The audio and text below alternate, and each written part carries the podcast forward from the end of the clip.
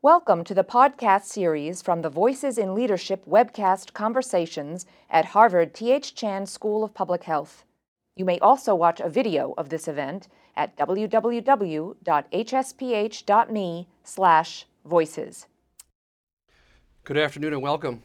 I'm Eric Anderson, the director of the Voices in Leadership series that focuses on the nexus of leadership and science to create positive change in public health.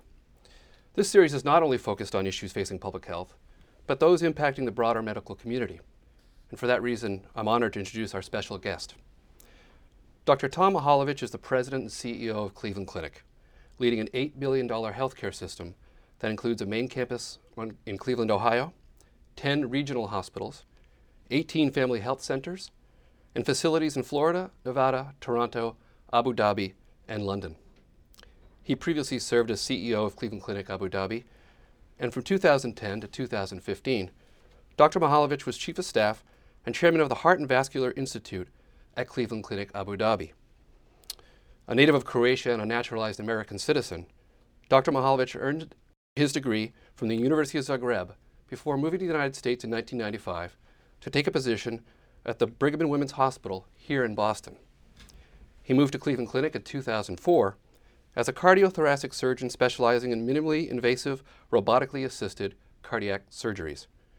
Indeed, he helped to build Cleveland Clinic into the world's largest robotic practice. Today, we look forward to hearing about Dr. Mihaljevic's insights on leadership and taking on challenging assignments. Before I turn this discussion over to our moderator, Dr. Atul Gawande, please join me as we welcome Dr. Tom Mihaljevic to the Voices in Leadership series here at the T.H. Chan School of Public Health. Thank you.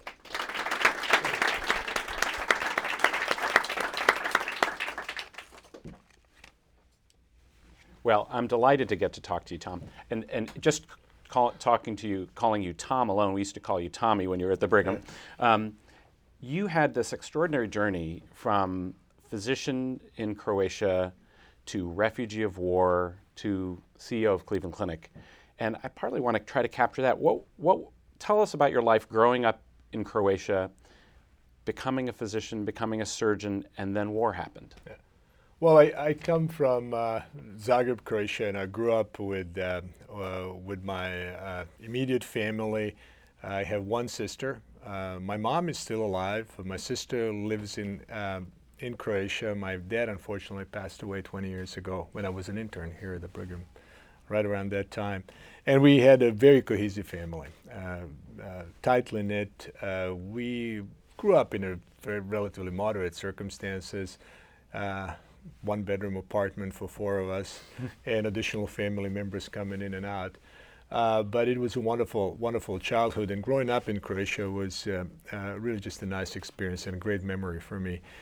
I went through med school, uh, and right as we graduated from the from the med school, a uh, year or two uh, afterwards, the war started. You know, this is something that was unthinkable for us uh, in Europe at the time. We never thought it would be, be like a war, war, breaking out in Boston. Yeah, it was just it was just an impossibility even to conceive uh, uh, to to have any type of idea that, that that something like bad like that could happen after the Second World War, but it did.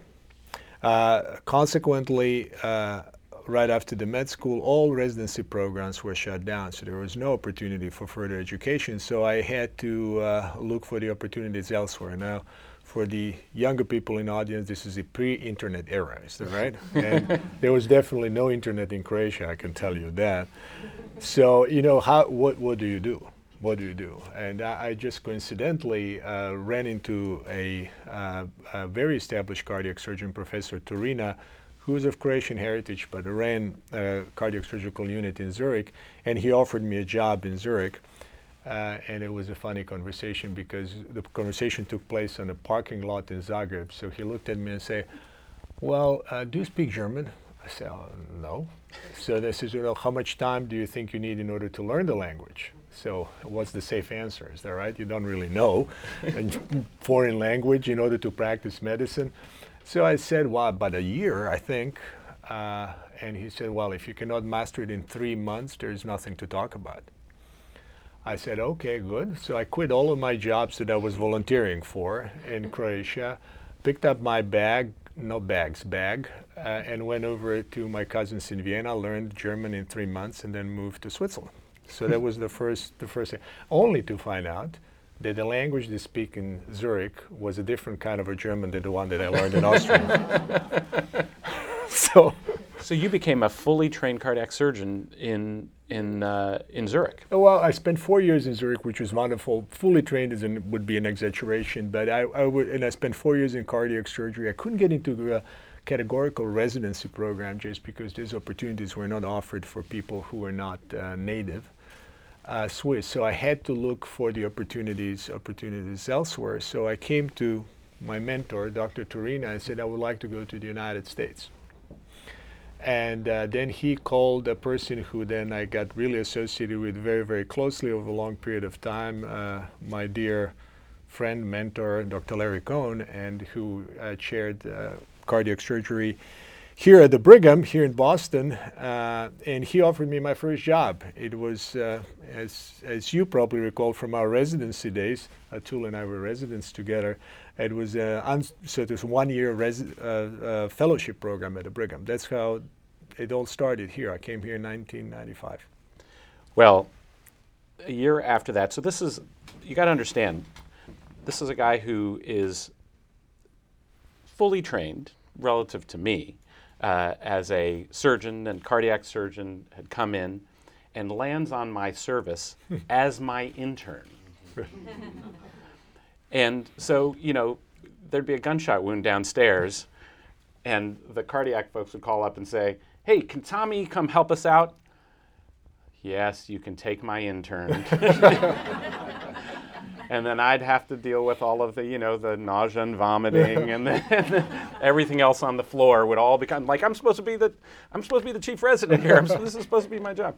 And but Tom, Tommy, you came on and you kind of had to start all over again. You were starting at the bottom and you had to work your way all the way through Yeah. the top. And I never once felt that from you. You know, you it was very clear. You knew more than I did about surgery. You knew you knew how to run a team better than I did, and I never once felt that you resented it. Because I didn't. Why? I just give you because the uniqueness of of, of the opportunity that I, that was handed over here to me uh, at Brigham, just by being just but to be at Harvard was was, unthinkable for me. There's something that uh, you know I felt so blessed uh, that I have uh, just a chance to be here and learn from people around me that I never felt felt embarrassed or. Um, uh, never felt any resentment. To the contrary, I just uh, felt an immense uh, amount of uh, gratitude to be able to to be trained here.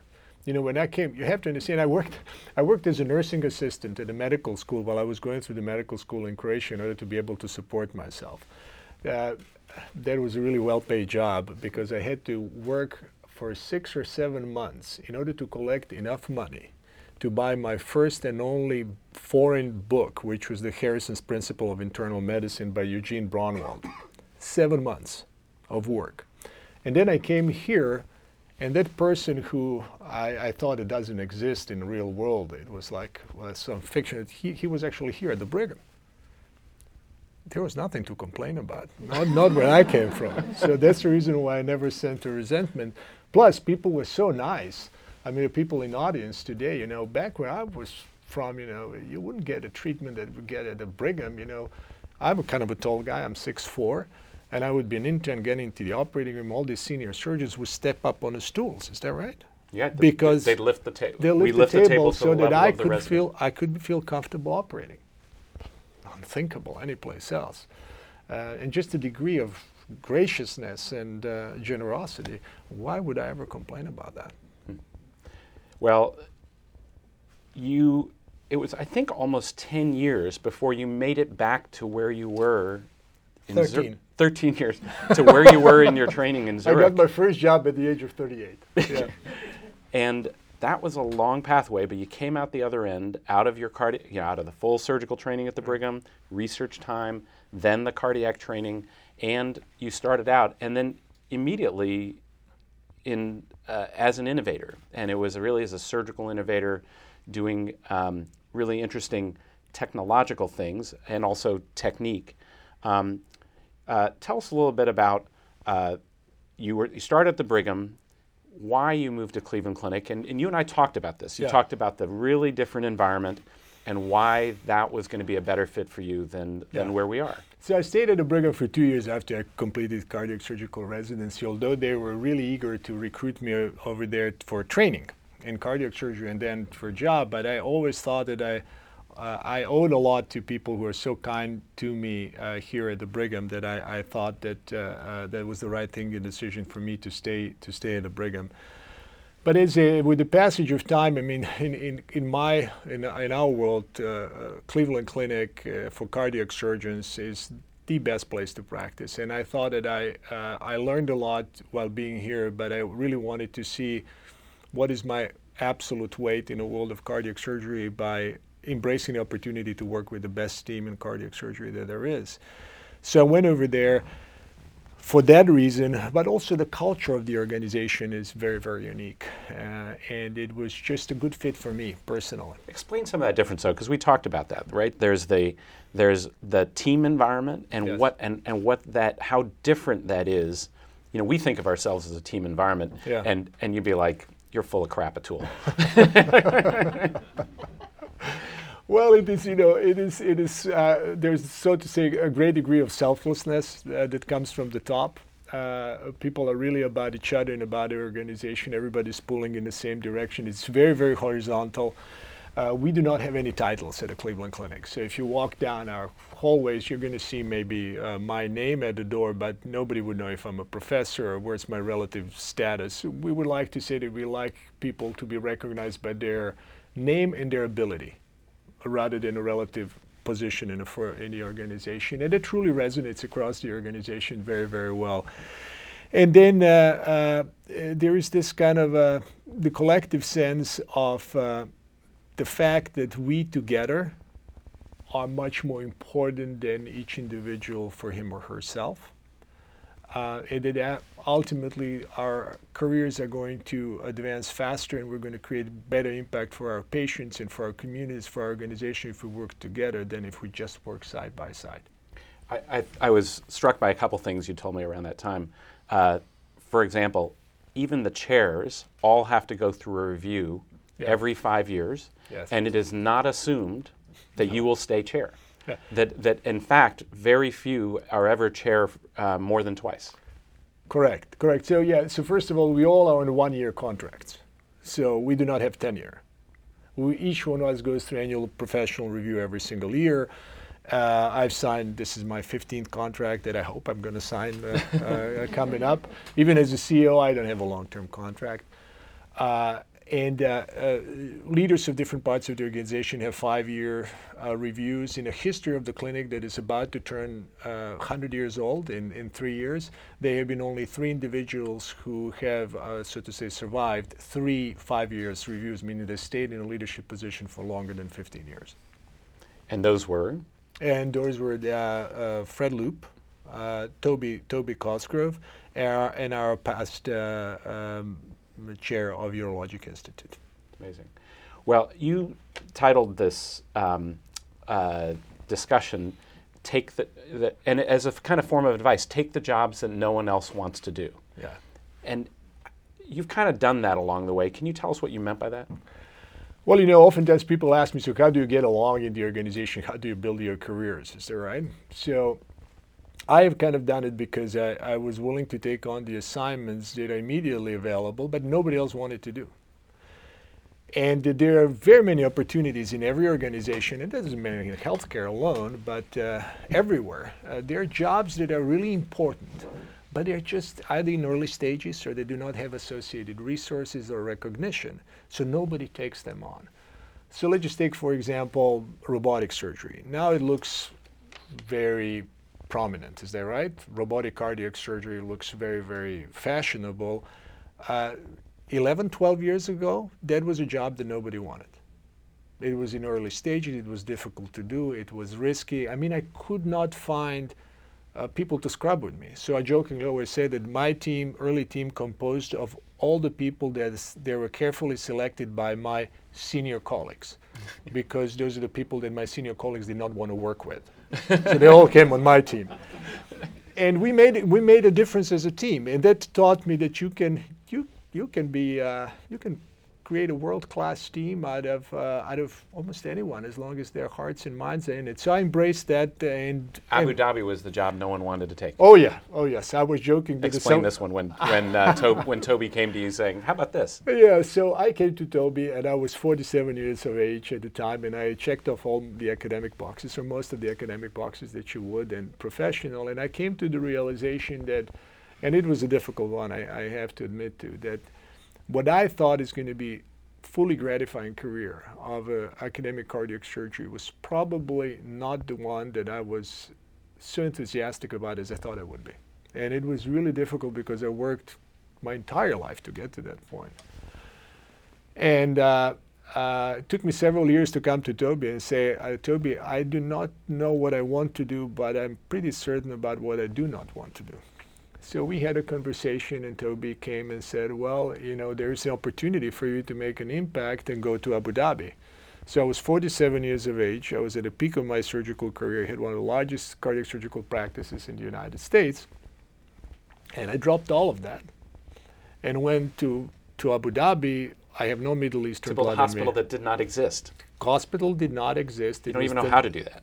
no, I had no formal training in doing it. Uh, uh, we were two years behind schedule on a, on a on a building. We had a team of 30 f- people, and we were 7,000 miles away of. Uh, And, of and what you told me was the only thing rule I have is that I have to deliver the same quality of Cleveland Clinic care in Abu Dhabi. Yeah. that's all. Yeah, yeah, that was the. that And, was, and that was have it the, launch in like three years or something. Yeah, so Toby asked me, uh, so would you take the job? And I, uh, I said yes, but that was the only. The, I said I had only one condition. I said I'll take the job because I saw the potential, uh, uh, but only under one condition. Said it has to be the right, the real Cleveland Clinic. Oh, so that was your condition. that was my condition. I said there was. I'm not going to just put the plaque on the uh, on the building and call it the Cleveland Clinic. It has to have Cleveland Clinic people, culture, processes, the quality of care. It has to be the real thing, uh, because I think that that's that's just ethically the right thing to do, and that is something that we uh, we have, quite frankly, an obligation, an opportunity to do more so.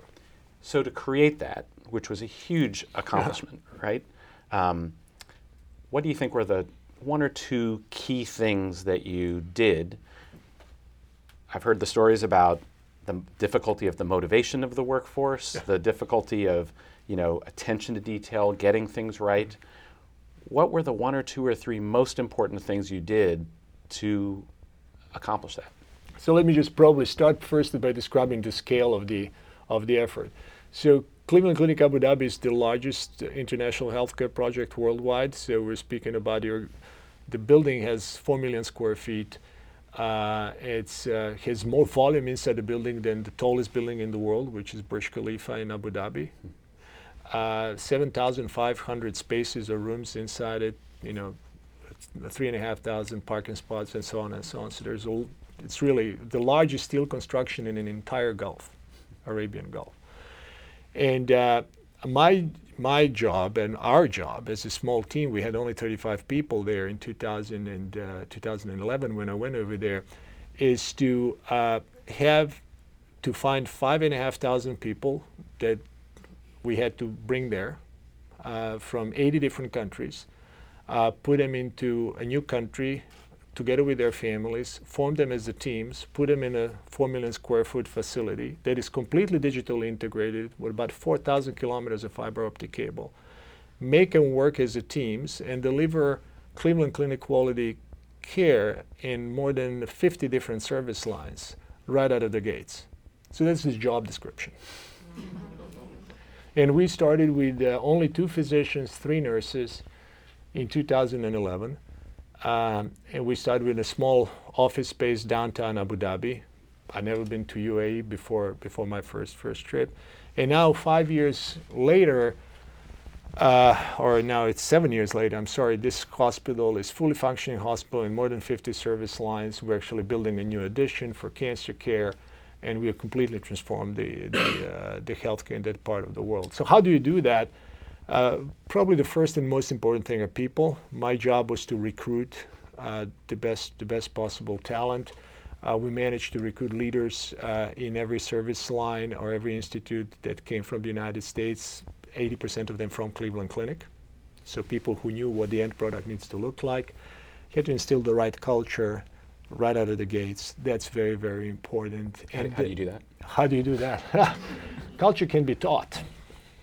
Uh, uh, we spent an immense amount of time uh, actually teaching people what it actually means to be a Cleveland Clinic caregiver. Uh, there was an onboarding period was eight weeks long. Two weeks were spent on a culture, and culture that was taught not individually but as a team. So you would have the onboarding team of nurses, physicians, uh, accountants, all in the same room speaking about how do we talk to each other, how do we solve problems, what do we stand for as an organization, how do we deal with difficult situations, what gets you on the bus, what gets you off the bus. Uh, that is something, and then you keep on refreshing it, and you keep keep on modeling it with your with your own behavior, and then it sticks. It was really impressive, actually. Probably the most inspirational part of all of this was not the technical and medical, but it was really interesting to see how those values that we hold so dear and, and think unique, or that are unique for Cleveland, Cleveland Clinic, Ohio, are transcend the geographical, cultural, ethnic, and religious boundaries. Well, um, and now you come back home. You know, one of one of my rules is you never want to take the job of someone who's highly successful. you always want, like I always said, like I don't want to do plastic surgery because I, am supposed to make people more beautiful, and you already know one or two percent of the time you're going to have something terrible go wrong. Like that's a that, I want to go into a code where everyone thinks the person's going to die anyway. And if you save the day, it's a miracle, right? So now you step into plastic surgery. Like, yeah. you know, you got to make this place even more beautiful that's been going this well. Toby Cosgrove has been an icon. Correct. How do you, it's year one, how are you approaching stepping in as the leader? It's been a year now. So Yeah, well, yeah, I'm, I'm, less I'm, yeah, less than a year. I've been in a job for five months. So when people, uh, invite me to speak, I always start with a disclaimer. I said I haven't really done anything yet. You know, I just got the job, so I cannot really tell you any secrets of success because it's impossible to say whether I'll be successful or not. But I would like to just reflect a little bit on Toby Cosgrove, who's my predecessor. Toby has been a dear mentor, dear friend, and he's been just very, very gracious uh, in a transition. Uh, he continues to work at the Cleveland Clinic as an advisor uh, to me. Uh, but we have just a wonderful relationship, and uh, uh, the organization is in a phenomenal, as you said, in phenomenal shape. But everybody in the organization understands that my job, or job of anyone in my place, is not to keep it the way it is. everybody at the clinic, once you get your job, the first question is, okay, what are we going to do differently? That's the organizational expectation uh, because they know every we know that we have to continue to evolve uh, to make the organization stronger and better and to take better care of our patients, our resources, to take better care of each other. That's a never-ending journey. Nobody has any any expectation that we're going to continue to be successful if we stay the way we are. To the contrary. Well, so here's the puzzle about n- not staying the way you are that I think a lot about in your situation. Cleveland Clinic is a phenomenal specialty care factory. My father went there with his brain tumor. I grew up in Ohio. My mother went there for a uh, for hip surgery. Um, you know, they travel four hours to get there. Um, but the future is about health and not just coming in at the rescue point, right? Correct. And and that means really being part of integrated primary care um, and really having a lifelong relationship with people as you get older, you accumulate your chronic illnesses. We'll rescue you with that great specialty care, but then it's then it's what happens afterward that yeah. turns out to be the big deal. And and you know, visiting there, that part is not what Cleveland Clinic has done great, right? Um, but you are trying to figure out how to combine a vision of a population health um, strategy being ahead of illness rather than, than uh, yeah. being great after illness what what are the building blocks for a for a place like that that, that wasn't outfitted for it? Well, uh, I'll just offer maybe a slightly different take on it. You know, sometimes people think that a population health and a specialty care are two different businesses, and some people would advocate that you need to like physically separate them and organize them differently. I, I we do not happen to share that opinion. You know, 80% of patients who we have at a Cleveland Clinic are people who we know. So they're established patients. 80% of conditions that we treat are chronic conditions. The degree of interventions along the course of a treatment of chronic condition varies, obviously, based on the complexity. And we believe that our responsibility is to provide a continuum of care. And uh, I believe that it has to be done in different places with probably different complement of caregivers. But we as an organization are responsible for continuum of care. And uh, because, you know, people do not come to your organization uh, with the label, I need specialty care or I need primary care, is that right? And that label changes also for every individual along the course of time. So uh, we're now uh, integrating our primary healthcare network and adding it really on a very existing specialty care network, uh, understanding that very many people who are labeled as specialties essentially in the treatment of chronic conditions. Take a look at pulmonary, rheumatology, I mean, rheumatologists, 90% of their practice are people who they've known, you know, for decades oftentimes. So uh, what I'm trying to say is that we are working into creating a different model of care that is going to satisfy the needs of our patients, regardless of the stage of the chronic illness that they're, that they're in. And we believe that that next iteration of the uh, organization of our healthcare model is going to be primarily focused around teams, less than individual providers. Well, you've done an incredible thing that I've seen in my hometown in Athens, Ohio. We're, we're far away from you, almost four hours, the poorest county in Ohio. 20 years ago, or a little over that, a osteopathic school of medicine sure. got built. Um, and you all have hired 50 primary care doctors out of there yeah. into the Cleveland Clinic, which we is hired them incredible. All. Whoever graduates, we hire them. You, exactly. The, your policy yeah. is like every graduate gets, yeah. gets a job. It's incredible. Yes, it's incredible. We have a great, great uh, collaboration with and We're integrating, you know, we're building this new health education campus uh, uh, where for the first time we're going to put under the same roof uh, medical students, nursing students, dental students under the same roof because we firmly believe that uh, people have to start their education, their professional journey with their educational journey as a team. And we're not going to do that, but we're gonna, going to put on top of it uh, the curricula for all these professions that you need in contemporary healthcare that didn't even used to exist when you and I were finishing residency, and I don't think the neither of us thinks of ourselves as being old, is that right? So, so information technology, big data management, coordination of care, supply chain. Uh, you know, these are essential jobs in healthcare that are still being taught through apprenticeships we believe that this is a part of the of the educational offerings that we ought to have, not only for our organizations but to offer them to others as well. So this is a kind of a a little bit of a departure going into the ed- areas of education, but something that I believe that we need to do differently. Well, Tommy, the, um, it's been incredible to see the journey you've been on, and you're an incredible leader. I have to say, what happened in the work you did in Abu Dhabi and your commitment to it um, was pretty transformative. I feel really lucky to have been a little tiny part of that conversation over time, and I am looking forward to getting to be part of that as well uh, with, with the years to come. Thank you, Tom. Thank you. Thank you. Thank you very much.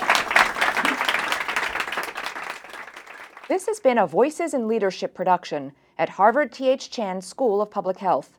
You can find the complete video of the event at www.hsph.me/voices we encourage you to share Voices in Leadership.